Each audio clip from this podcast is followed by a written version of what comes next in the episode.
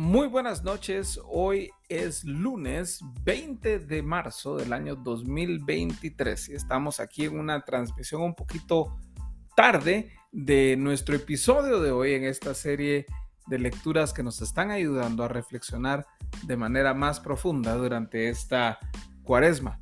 El texto del día de hoy es del Evangelio de Juan, capítulo 13, versos del 18 al 38. No hablo de todos ustedes.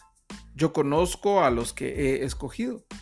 Pero es para que se cumpla la escritura, el que come mi pan ha levantado contra mí su talón.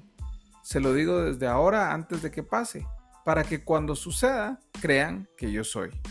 En verdad les digo, que el que recibe al que yo envíe, me recibe a mí, y el que me recibe a mí, recibe a aquel que me envió. Habiendo dicho esto, Jesús se angustió en espíritu y testificó y dijo, en verdad les digo que uno de ustedes me entregará. Los discípulos se miraban unos a otros y estaban perplejos sin saber de quién hablaba. Uno de sus discípulos, el que Jesús amaba, estaba a la mesa reclinado en el pecho de Jesús. Por eso Simón Pedro le hizo señas y le dijo, Dinos de quién habla. Entonces él, recostándose de nuevo sobre el pecho de Jesús, le dijo, Señor, ¿quién es? Entonces Jesús respondió, es aquel a quien yo le dé el pedazo de pan que voy a mojar. Y después de mojar el pedazo de pan, lo tomó y se lo dio a Judas, hijo de Simón Iscariote. Y después de comer el pan, Satanás entró en él. Entonces Jesús le dijo, lo que vas a hacer, hazlo pronto. Pero ninguno de los que estaban sentados a la mesa entendió por qué le dijo esto porque algunos pensaban que como Judas tenía la bolsa del dinero, Jesús le decía, compra lo que necesitamos para la fiesta, o que diera algo a los pobres. Y Judas, después de recibir el bocado, salió inmediatamente y ya era de noche. Entonces, cuando salió, Jesús dijo, Ahora es glorificado el Hijo del Hombre, y Dios es glorificado en él. Si Dios es glorificado en él, Dios también lo, lo glorificará en él mismo, y lo glorificará enseguida. Hijitos, estará con ustedes un poco más de tiempo. Me buscarán y como dije a los judíos, ahora también les digo a ustedes, a donde yo voy, ustedes no pueden ir. Un mandamiento nuevo les doy, que se amen los unos a los otros, que como yo los he amado, así también se amen los unos a los otros.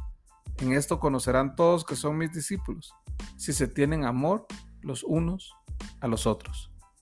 Señor, ¿A dónde vas? le preguntó Simón Pedro. Jesús respondió, A donde yo voy, tú no me puedes seguir ahora, pero me seguirás después. Pedro le dijo, Señor, ¿por qué yo no te puedo seguir ahora mismo? Yo daré mi vida por ti. Jesús le respondió, ¿tu vida darás por mí? En verdad te digo que no cantaré el gallo sin que antes me hayas negado tres veces. Este es un pasaje sumamente fuerte de los últimos momentos de Jesús antes de ser arrestado. Están en el contexto de la última cena, están en el contexto de esta primera ocasión en que comparten el pan y el vino a la luz del Evangelio. Y vemos cómo Jesús empieza a anunciar que él va a ser traicionado. Se identifica al traidor, a Judas Iscariote, eh, y en medio de eso, en medio de, esa tragedia y, justo en medio también de, de que Jesús le anunciara a Pedro que él lo iba a negar, Jesús pone en contexto todo lo que va a suceder, sobre todo de los versículos 31 al 35. Vean que esto está en medio de dos tragedias, es como que el jamón del sándwich, como quien dice. Y lo que está en medio son dos cosas. Uno, el propósito de Dios. Y dos, el mandamiento para cada uno de nosotros como seguidores de Jesús a la luz de este propósito. Y el propósito de Dios en, esto es su gloria. La gloria de Dios, la gloria de Jesús, la gloria del Espíritu Santo en lo que está por suceder. Todo lo que dice Jesús de los versos 31 al 32 tiene que ver con la gloria de Dios. Y este es el contexto, esto es lo que le da sentido a todo lo que va a suceder. Jesús les anuncia que Él se va a ir. Pero recuerden que Jesús también les va a, explicar más adelante por qué es bueno que Él se vaya.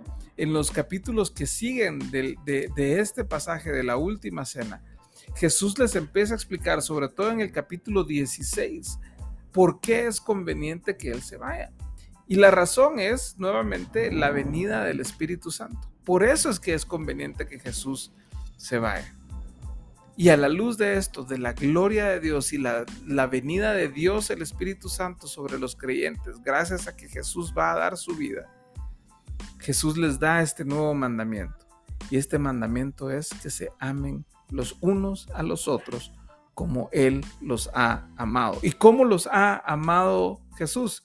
Recuérdense de eh, Juan capítulo 13, aquí mismo verso número 1. Dice, antes de la Pascua, antes de la fiesta de la Pascua, sabiendo Jesús que su hora había llegado para pasar de este mundo al Padre, habiendo amado a los suyos que estaban en el mundo, los amó hasta el fin. ¿Cómo nos amó Jesús? Hasta el fin. ¿Cómo hemos de amarnos los unos a los otros como cristianos? Hasta el fin. ¿Por qué? porque ese es el parámetro que va a usar el mundo para identificar si somos o no verdaderos discípulos de Jesús, si nos amamos los unos a los otros. Es impresionante cómo estos versículos del 31 al 35 encajan tan perfectamente en, en dos pasajes que parecieran ser tan negativos de la traición de Jesús por parte de Judas y la negación de Jesús por parte de Pedro. Aún así, en medio hay esperanza. Espero que este, esta reflexión sea de bendición para sus vidas y que puedan compartir el pasaje en lo que queda del día de hoy con su familia, con amigos, con quien tengan cerca. Juan capítulo 13, versos 18 al 38 y puedan maravillarse de la gracia de Dios en medio de situaciones tan difíciles y de por qué es tan importante que busquemos en todo la gloria de nuestro Señor.